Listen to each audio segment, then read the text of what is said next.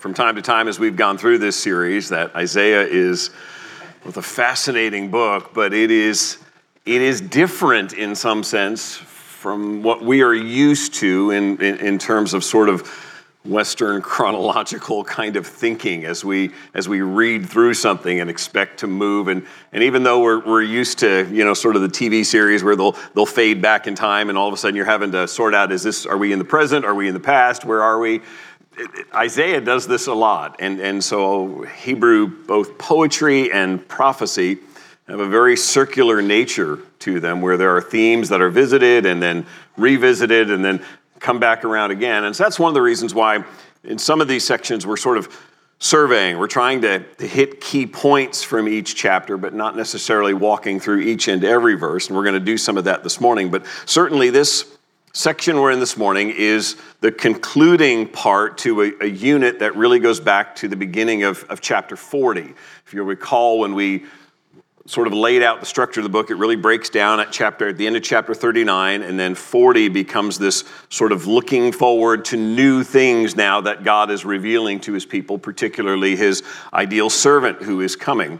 But 40 through 48, this section has had a lot to say about idolatry, a lot to say about Babylon, about coming captivity in Babylon, but in particular, it sort of is triggered back in chapter 40, verses 18 through 20, by the question, to whom then will you liken God, or what likeness compare with him? And that sort of frames 40 through 48 in this kind of courtroom language that we've used, the idea that God is saying, who are you going to compare me to? Are you saying that I am like idols? And that's what he asks then in verse 19, an idol? Something that a craftsman casts and a goldsmith overlays with gold and casts for its silver chains. He who is too impoverished for an offering chooses wood that will not rot, the one who can't make the fancy metal idol. He seeks out a skillful craftsman to set up an idol that will not move. It's that question. To whom will you liken God? Who are you going to compare me to? Because the Jewish people are surrounded by neighbors, and they are doing just like we do. We look at our neighbors, and we sort of compare and contrast and see what we have and what they have. And the people of Judah are beginning to embrace this idolatry that surrounds them, this notion that these other gods have some sort of merit, some sort of benefit. And they will particularly, as Isaiah is writing this, and we're looking now late in his ministry, so maybe 690, 680 BC, the next king who reigns, Manasseh, is going to lead the people of Judah headlong into idolatry. He will be among the worst of all of Judah's kings in terms of leading them into evil. And so this case that God is bringing is really critical for the people of Judah to say, who are you going to choose? Who am I to you? They seemed to sort of envision this supposed competition among the gods. That's sort of the embracing of the neighboring community outlook on gods. We have ours, you have yours. When we clash in battle, it's a battle of our gods. We see what the outcome is and whose God is better. And so there is this kind of perceived idea that Yahweh has to prove himself against the gods of other nations. And so Yahweh defeats the Assyrians, as we saw back earlier in Isaiah, when they lay siege to Jerusalem and they are defeated. But about a century from when Isaiah writes this, it will appear to the Jewish people as if Yahweh has been defeated.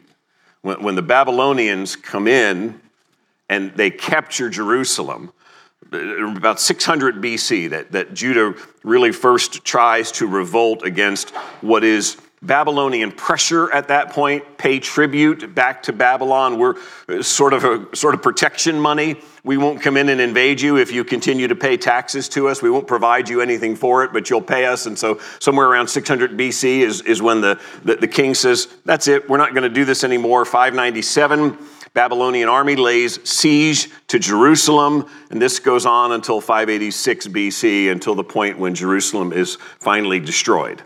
And at that point, the people are taken captive, the temple is gone, and if you are a Jew at that point in time, this leads you essentially to two conclusions. One is that your God has been defeated, that this is a battle of gods, And the evidence of that is not just the victory, but it's the destruction of the temple. The very dwelling place of God in their midst is now nothing. It has been leveled to the ground. And so the first conclusion that you're tempted to believe is Yahweh has been defeated. His priests, his people have been either killed or captured. And then the second conclusion is that the Babylonian captivity, that those who remain and are taken into Babylon, essentially means the end of the Jewish people. Remember again, if you're among the people of Judah, you've got history that you know from generations past. You understand how your ancestors were delivered out of Egypt. They were brought out of exile, but you also can think back to your nearer sort of relatives, the people of Israel, the northern kingdom, the brothers and sisters of the people of Judah. And if you think back to what we've read earlier in Isaiah and some of that history, 722 BC, the Assyrians come in, they capture the capital of Israel, which is Samaria.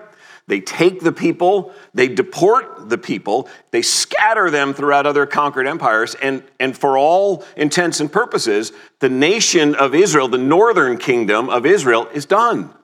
There is no return. There is no glorious coming back from exile. The people are absorbed, and in fact, we get to the New Testament and we find this almost despising of these mixed-race people because they have now been mixed with all of the nations around them. And so if you're in Judah, and Babylon now comes in, and their army takes you and takes you back to their country, you have in at least the recent past the knowledge that there is no homecoming.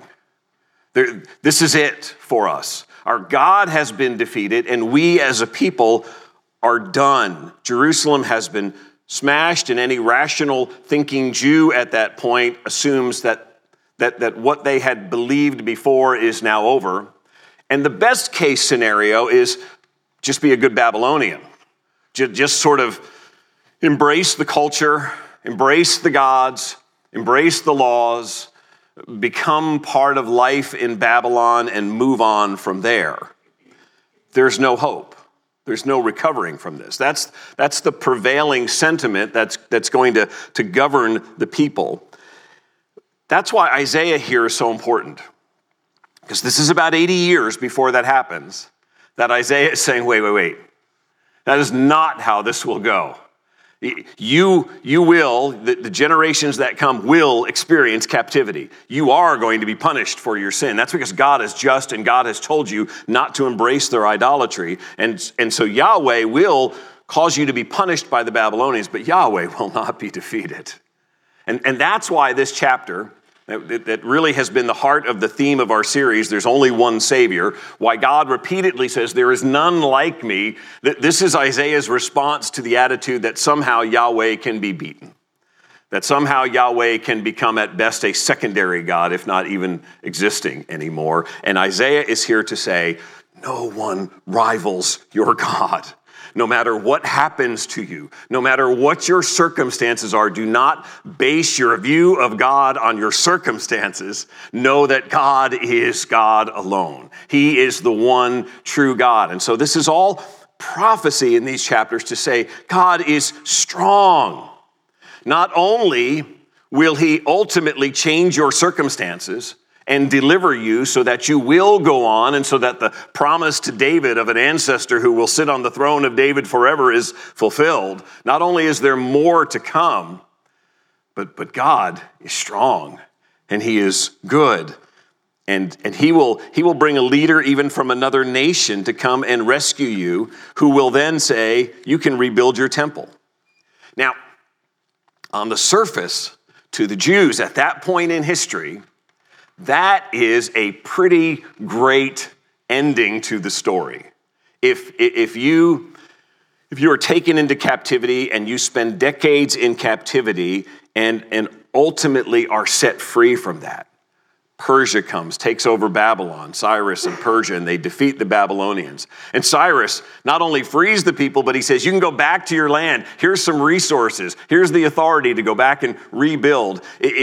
Just that alone, if this is a movie plot, that's when the orchestra starts the fanfare. Here they are coming back, and they are rebuilding. They're free. The end, right? That's just the great finale. And Isaiah is also here to say, no. That is not the end. God didn't crush Babylon just to score a military victory and say, see, I'm stronger than them. There's more to it. God is the God of history. God is sovereign over the geopolitics of the world. God rules, and he makes that clear, but his end game is not merely the exodus of the people from Babylon. God is doing so much more. Just as his end game was not to bring people out of Egypt, God's aim, God's purpose is so much more, because of far greater importance than the people of Judah's freedom is Yahweh's righteousness, his holiness, his glory. It is the magnifying of his name as the only God. And that's why God is not done with man simply at the point of saying, let me fix your circumstances. Let me see if I can make your life a little bit better, which is what so much of the preaching, self-help, life coaching sort of today even, it's still the same sort of themes. Just fix things. Just make life better. And God's like, no, I'll have none of that. It's not about fixing your circumstances. It's about addressing this thing that separates us, which is your sin. I am a holy, righteous God who speaks in truth, and I long to draw you near to me, but it is your sin and your shame that separates us, and so you must be justified. And so this morning, we're going to finish just the last part of chapter 45. I touched on a fair amount of it last week, but I want to go back again to just some of the end of chapter 45 and go through chapter 48.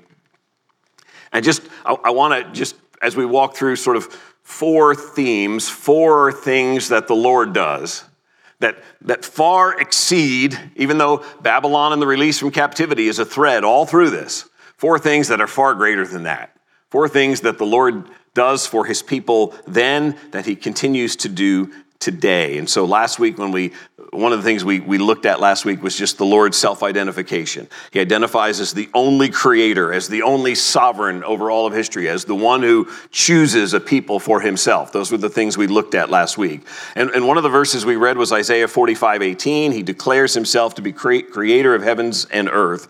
And so let me pick up in 45:20. And here's sort of a response to the question of, well, why? Why create? Isaiah 45, verse 20, he says, assemble yourselves. This is the calling them together. Assemble yourselves and come, draw near together, you survivors of the nation. We'll come back to that point because that's critical now to understanding what he's about to say, who they are. They have no knowledge, who carry about their wooden idols and keep on praying to a God that cannot save. Declare and present your case. Let them take counsel together. Who told this long ago? Who declared it of old? Was it not I, the Lord? And there is no other God beside me, a righteous God and a Savior. There is none besides me. Turn to me and be saved, all the ends of the earth, for I am God, and there is no other. This passage turns on the question of who God is addressing in verse 20. Assemble and come here and listen, you survivors of the nations, you fugitives from the nations. Some have thought historically in context, these are people, not just the people of Judah, but others who had been captured by the Babylonians, who have now been set free by the Persians, that Cyrus in his conquering of Babylon has now set free, and it's sort of calling these exiles together. But again, I would argue that's looking through a very narrow lens. That's looking sort of at the geopolitics of the world at that day and saying God is primarily concerned. The big thing here is I've set you free. I've released you from captivity. But there's so much more. God is doing something bigger. This is God speaking to the idol-worshiping, evil people of the world and saying, I have come to save. I have come to do far more than release you from captivity. Back in 45, verse 17, he says, Israel is saved by the Lord with everlasting salvation. You shall not be put to shame or confounded to all eternity. What God is commanding when he says, assemble, survivors, fugitives, God is saying, come and hear the message of salvation from sin. Come and hear of my deliverance of you. In 45:16, he spoke of makers of idols and their shame. So this just isn't just about getting people out of Babylon.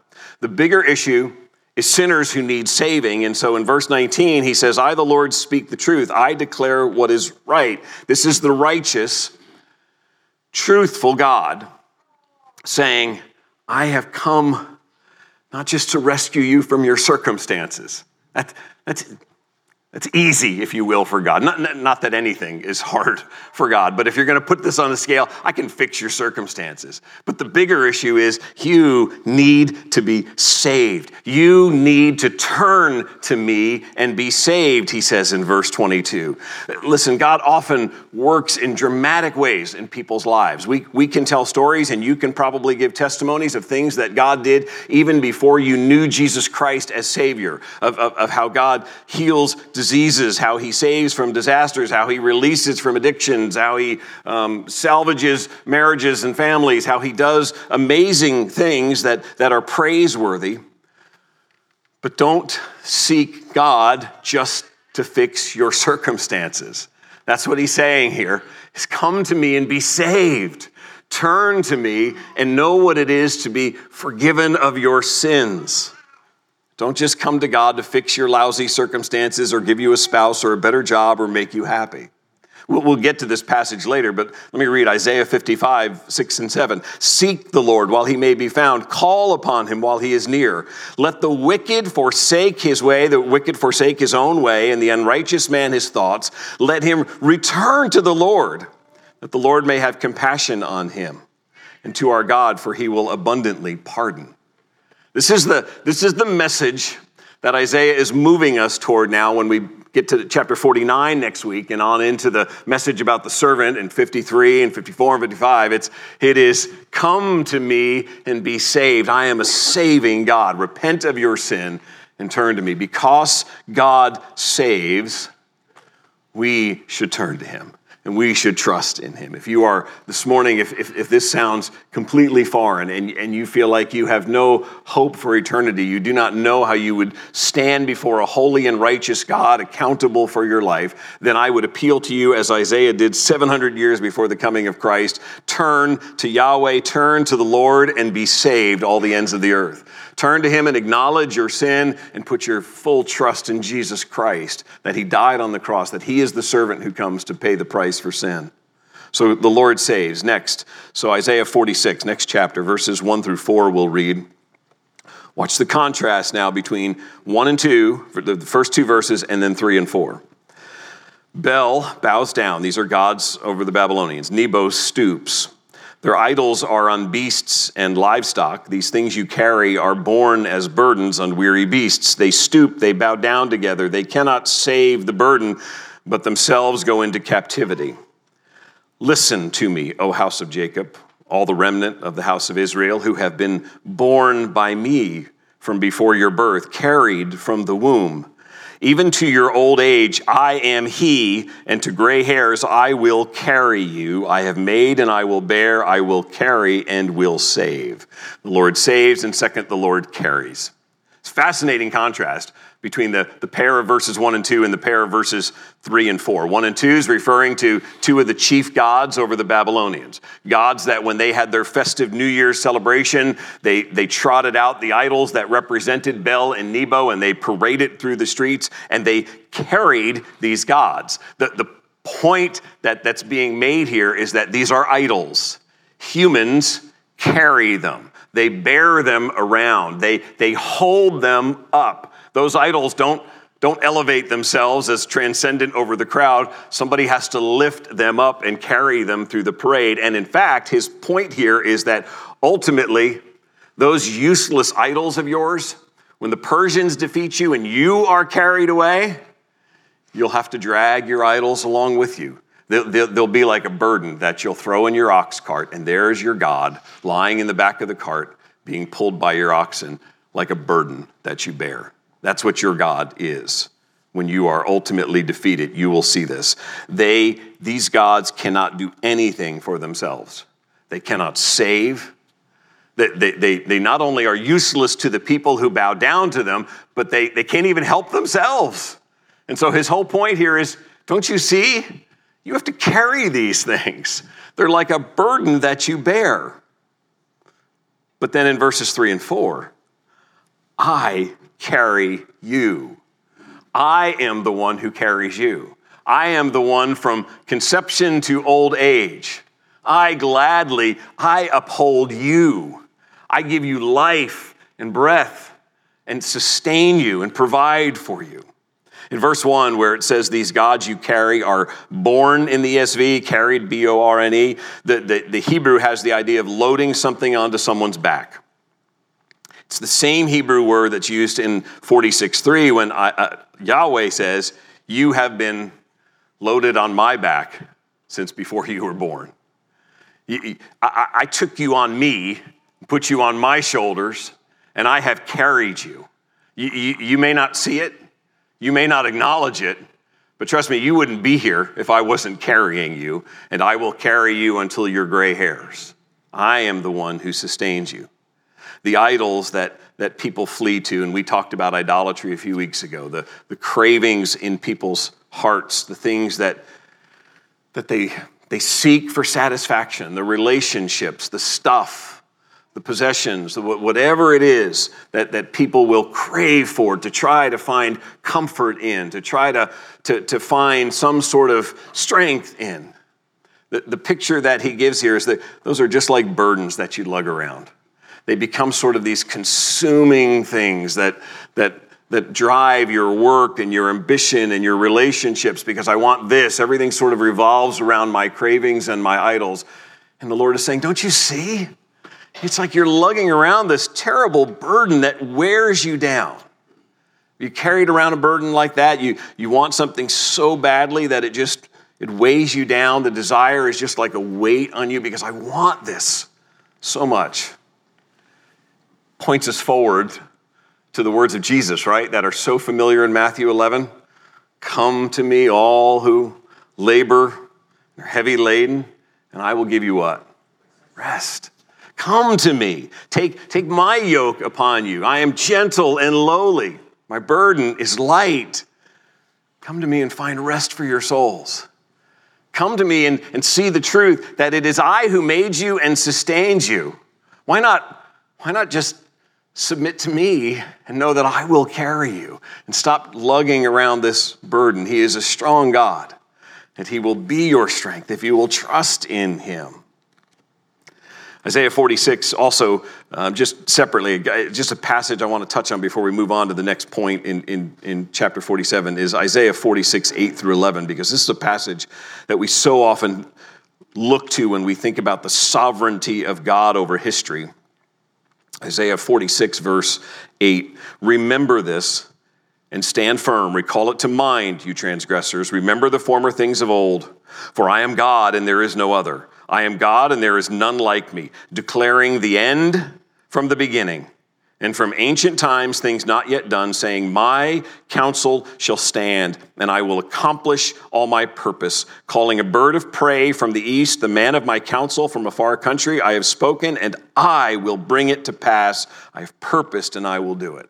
Strong statements in our understanding of who God is about his sovereignty. I say what will happen, and I declare it, and I purpose it, and I execute it, because I am the sovereign God. But it's also helpful to see it in context, too, that we tend to take it out in our theology and say, God is sovereign, and here's Isaiah 46, 8 through 11, and that's good. But it's also good to see it in its context of, I carry you. And if the sovereign God who says, I am sovereign over history, is the same God who says, I carry you, I sustain you, I bear you, then we can know that what he says is true and right. If this is what he says, then in my worst of moments, in my worst of circumstances, I can go back to relying fully on the fact that God wants to carry my burden. He wants me to unload it. He wants me to stop trying to bear it because I can't. And he wants me to trust that he is the one that I need to rest in. Stop being stubborn, right? All right, let's go on to chapter 47 and the next point. Chapter 47, verse 1, Isaiah now will shift to Babylon. What happens to Babylon after they are used by God to punish Judah? Isaiah 47, verse 1, come down and sit in the dust, O virgin daughter of Babylon. Sit on the ground without a throne, O daughter of the Chaldeans, for you shall no more be called tender and delicate. Take the millstones and grind flour, put off your veil, strip off your robe, uncover your legs, pass through the rivers. Your nakedness shall be uncovered, and your disgrace shall be seen. I will take vengeance, and I will spare no one. Our Redeemer, the Lord of hosts, is his name, is the Holy One of Israel. The Lord saves, the Lord carries, but we must not forget the Lord humbles the proud. And his statement here is to those who remain stubborn, those who continue to say, we do this. We don't need you, Yahweh. We'll carry this ourselves. We got it. The ones who refuse to give up their rebellion, who crave their idols, who carry their desires around. And he now uses Babylon as the example of that. And the picture here is of a people who perceive themselves to be like a queen. We are royal. We are strong. We are a mighty ruling power. We are elegant and beautiful, and everyone looks to us, and they are in awe. And Yahweh says, when I am done with you, I will strip you of all your trappings, and you will be sitting in the dust in your shame. And the world will look upon this nation that thought itself so mighty, and they will see you in your disgrace. Isaiah 47 goes on to explain how God was using the Babylonians for a purpose. You are to be instruments in my hand. They were to punish God's people as God determined because of the people's sin. In verse 6, though, he says this, I was angry with my people. I gave them into your hand. You showed them no mercy. In other words, I gave you a job. What you did with Judah was not your own doing. It was not Bel and Nebo who did this. I gave you this job. And the job was to be the rod of discipline against my people and to bring about their punishment. But you know what? You exceeded the bounds of the job. You showed no mercy. And that you terrorized my people. And you killed my people. And you did far more than what you were told to do as my instrument, and you will be humbled for your sin. Look at verse 10 of chapter 47. You felt secure in your wickedness. You said, no one sees me. Your wisdom and your knowledge led you astray, and you said in your heart, look at this, I am, and there is no one besides me. But evil shall come upon you, which you will not know how to charm away. Disaster shall fall upon you, for which you will not be able to atone, and ruin shall come upon you suddenly, of which you know nothing. See that Babylonian language in verse 10? It's repeated from verse 8, same thing. In your heart you said, I am. I am, and there is none beside me. That should immediately spark a trigger, right, in our minds when we think, I am, is the self-identification of God. It is God's way of saying, I am self-existent. Nothing brought me into existence. I am transcendent. I am over all things. And here is man at the height of his arrogance saying, I am. I am, and there is nothing like me. I am is the language of God. Exodus 3:14 to Moses, I am who I am. Say this to the people of Israel, I am has sent you. John 8:24, Jesus, unless you believe that I am he, you will die in your sins. And then just to echo that even stronger in John 8:58, Jesus says, truly, truly, I say to you, before Abraham was, I am. And if you remember the scene in John 8 when he says that, what do? They pick up stones because they understand that Jesus in that moment is claiming to be God. He's using the language of God when he says, I am, and they are accusing him of blasphemy at that moment. And so here is now Babylon at the height of its arrogance saying, I am, and there is none beside me. It is the height of man's arrogance to claim the place of God. And yet people do it all the time, acting like I make my own rules. I define my own identity. I govern my own life. I will do as I please. I'm not going to be accountable to anyone. I'll look to life coaches and advisors who what they say may or may not have anything to do with the Word of God, and I will look to them for all of the wisdom that I need. look to social media for whatever the latest hashtag is, and there you go, that'll give me wisdom. And they dismiss God. I can do this. I got it. Titus 1:16 describes those who reject Jesus Christ as they profess to know God, but they deny him by their works. It's a warning to those who may say, sure, I believe in God, and yet their lives show no resemblance to a holy God and to obedience to him. They have turned from him. And what God is saying here in Isaiah 47 is, I will humble those whose arrogance persists. If they will continue to say, I do this apart from you, then know that they will be humbled. Isaiah 47:12-13, one last warning to the Babylonians. Stand fast in your enchantments. He's talking now about all the means by which they pursue wisdom and knowledge. Stand fast in your enchantments, your sorceries with which you have labored from your youth. Perhaps you may be able to succeed. Perhaps you may inspire terror. You are wearied with your many counsels. Let them stand forth and save you, those who divide the heavens, who gaze at the stars, who at the new moons make known what shall come upon you. He's saying to the Babylonians, I know you love magic and you look to the stars for wisdom. Go ahead. If this is what you want, just like in Romans 1, when he turns them over to their desires, he's saying, put all your hope in this and see what comes of it. See where it gets you in the end. See, it may pick you up a military defeat or two, but see how it ultimately works out for you and where you end up. See where it leads you. There is a place for we who trust in Christ for urging on believers who have rejected Jesus and his gospel to carefully consider their own lives. Do you really have hope? Do you really have peace? Is what you're doing right now, is it working? Is it working for the long haul? Is this where you see yourself just resting in this? Is this what you've got? What are you counting on? What are you looking to? Where are you getting your wisdom? There's a place for us to urge that, because the God who saves and carries vows to humble the arrogant. And it's a call for us as believers in Jesus Christ to pray for those who are proud and arrogant, that God would turn their hearts. But it's also a strong reminder that we also need to speak this truth and say, God is God alone. There is none like him. And this God saves if you will turn to him and repent. These chapters really are applying the verdict of the idol's trial, that all started with, who will you compare me to? You're going to compare me to idols, launches this trial of God versus the idols, and these chapters are now applying the verdict. God proved the idols to be worthless and their makers to be evil, and he is now confronting Babylon and pronouncing its demise. This is what will happen to you. And so at the end of this, chapter 48 now is the closing sort of declaration of his superiority over idols.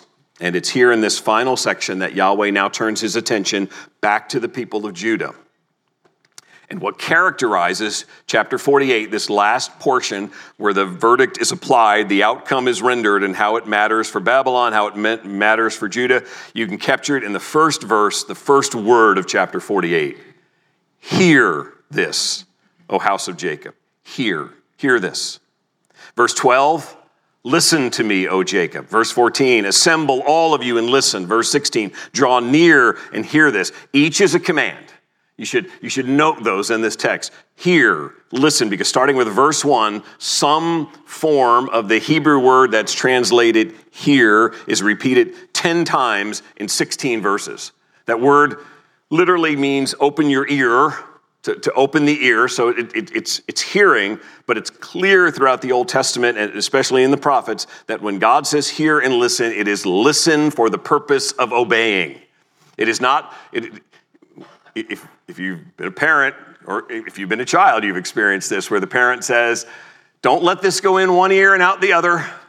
Don't just have my words just sort of pass through and hear the words. I want you to listen to this and do it. And that's the language that he's using here again and again in chapter 48, is give attention to these words because you need to follow them. And so the Lord who is able to save, who is able to carry, who humbles the arrogant, he is the Lord who forth instructs.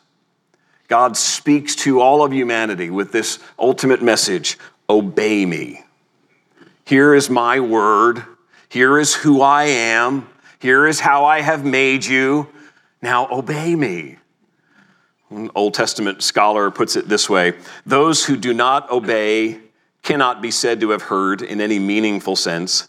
Implicit here is the central idea of the Old Testament. The living God has spoken, revealing himself in the medium of human speech. Such an astounding fact carries with it its own imperative. If it is true that God has spoken, then he must be listened to. He must be obeyed. If your Creator has instructed, his commands need to be heard.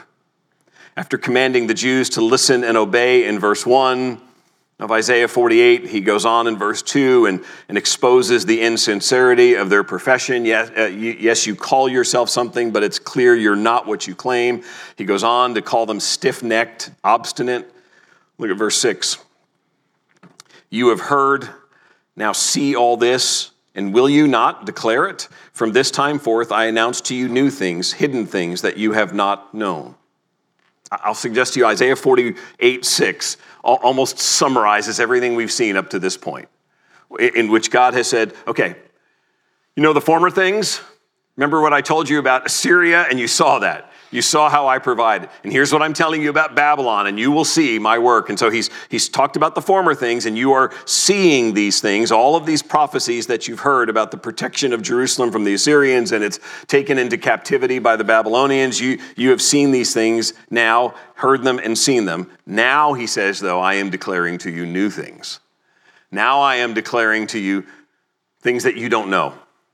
And that should kick us back to chapter 42, verse 9, when he says, look, the former have come to pass. You've seen the things I said before happen, and new things I now declare before they spring forth, I tell you of them. And who is introduced to us in chapter 42?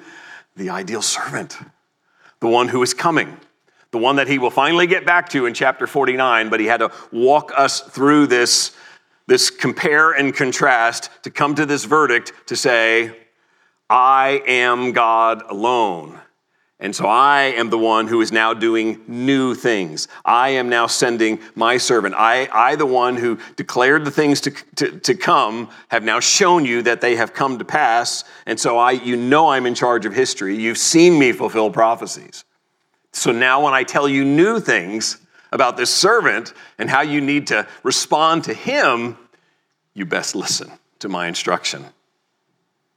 And yet, the rest of chapter 48 will go on to condemn the people's persistent rebellion. Verse 9, for my name's sake, I defer my anger. God is saying, I'm being patient. For the sake of my praise, I restrain it for you, that I may not cut you off.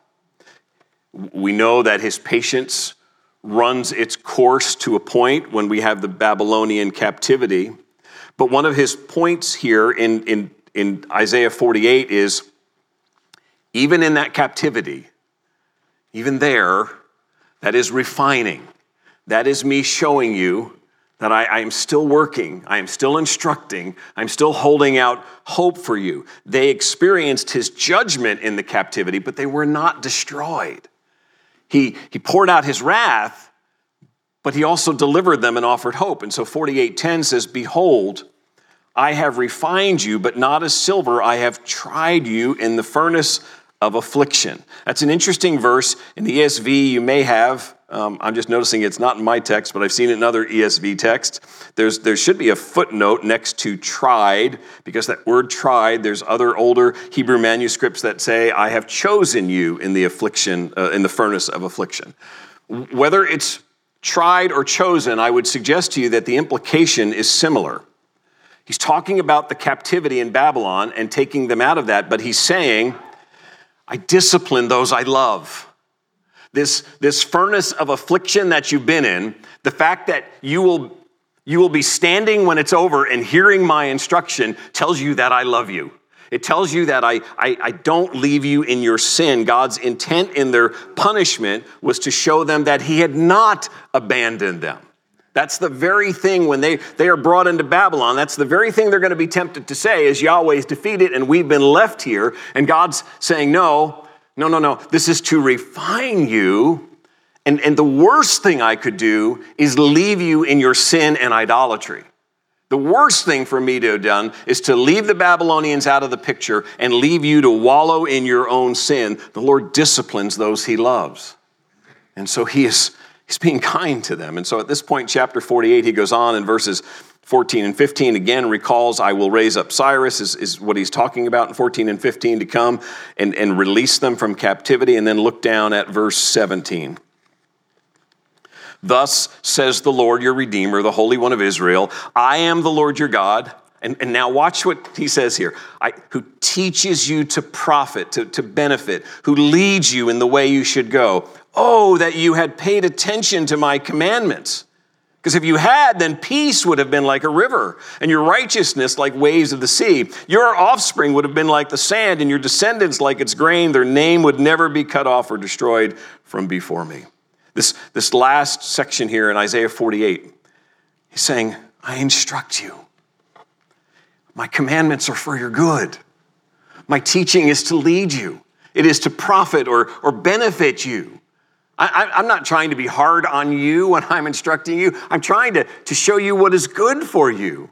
I'm trying to impart wisdom. And if you would simply listen and follow, you would experience righteousness and the blessing that comes with that. So God instructs. Verse 20, he instructs one last time to them. So go out from Babylon, flee from Chaldea. Declare this with a shout of joy, proclaim it, send it out to the end of the earth, and say this, the Lord has redeemed his servant Jacob, saying, Judah, when I deliver you, when you are released from Babylon, here's your commission.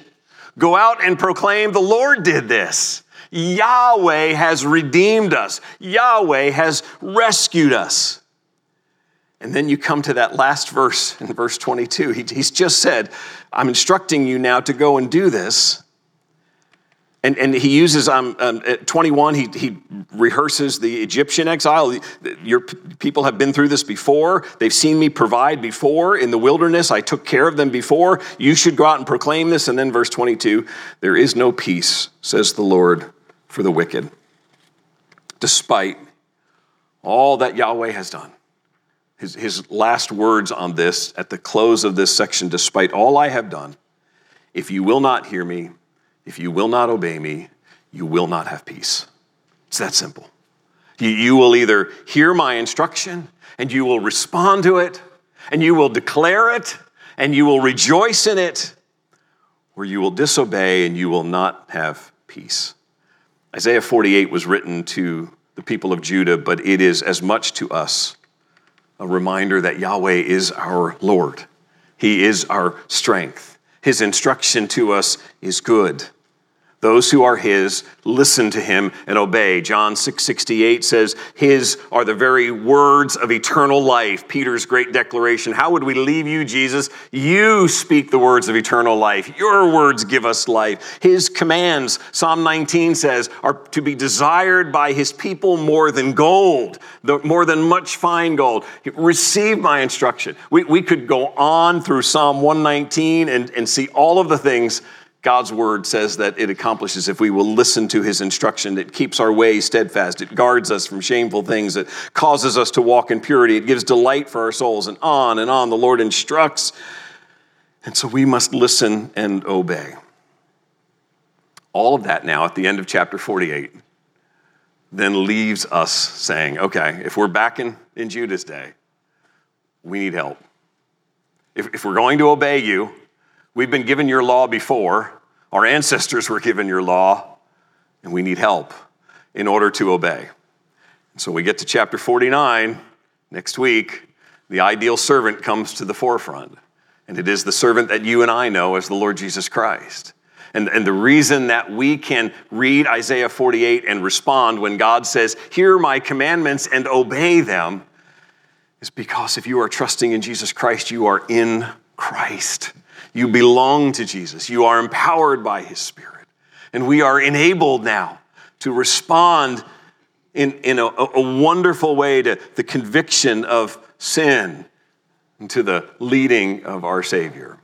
So all of this has moved us along. Isaiah sometimes is so hard to follow in all of his moving around and working through poetry, but he's really leading us back now in 49 to get to 49 to say, here's what you need. You need a servant, and this servant must come for you. and he will give his life in your place. And this servant will save you. And this servant will empower you to follow me and to be my children. Amen? Let's pray. Lord Jesus, we believe that you are the one that Isaiah anticipated, the one that God spoke through, that Yahweh spoke through in order to say, this is the one. This is the one you must look to. This is the one you need. Here is your hope. And Lord Jesus, you are our hope. God, please help us when we're carrying around things, desires, cravings, weights that we think we can bear on our own, that we think we're somehow strong enough to endure. Lord, help us to be a people who will run to Jesus and to cast our cares upon him because he cares for us. Lord, help us to be a people who long for the speaking of your word, that your word, your instruction to us would be finer, more desirable than gold. Cause us to hunger for your instruction, for the help of your Spirit. Father, if there's anyone listening this morning who feels utterly helpless and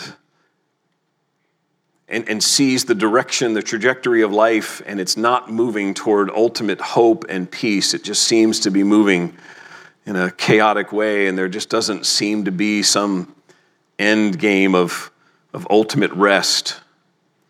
Lord, I pray that today they would see that you sent your Son, Jesus, to come and die on the cross, to be a ransom for sinners, to take our place and to endure your just wrath against sin, so that by fully trusting in him, we might be saved, our sin might be forgiven, and we might have hope and peace. Thank you for the countless testimonies in this room of how you have ordered circumstances in miraculous ways, how you have healed and rescued and delivered. But Lord, cause us to be a people who, in any and every circumstance, would hold fast to you and to your word, and would never be moved from the firm belief that you alone are God, and there is none beside you, and you alone save. We pray this in the name of the Savior, Jesus Christ. Amen.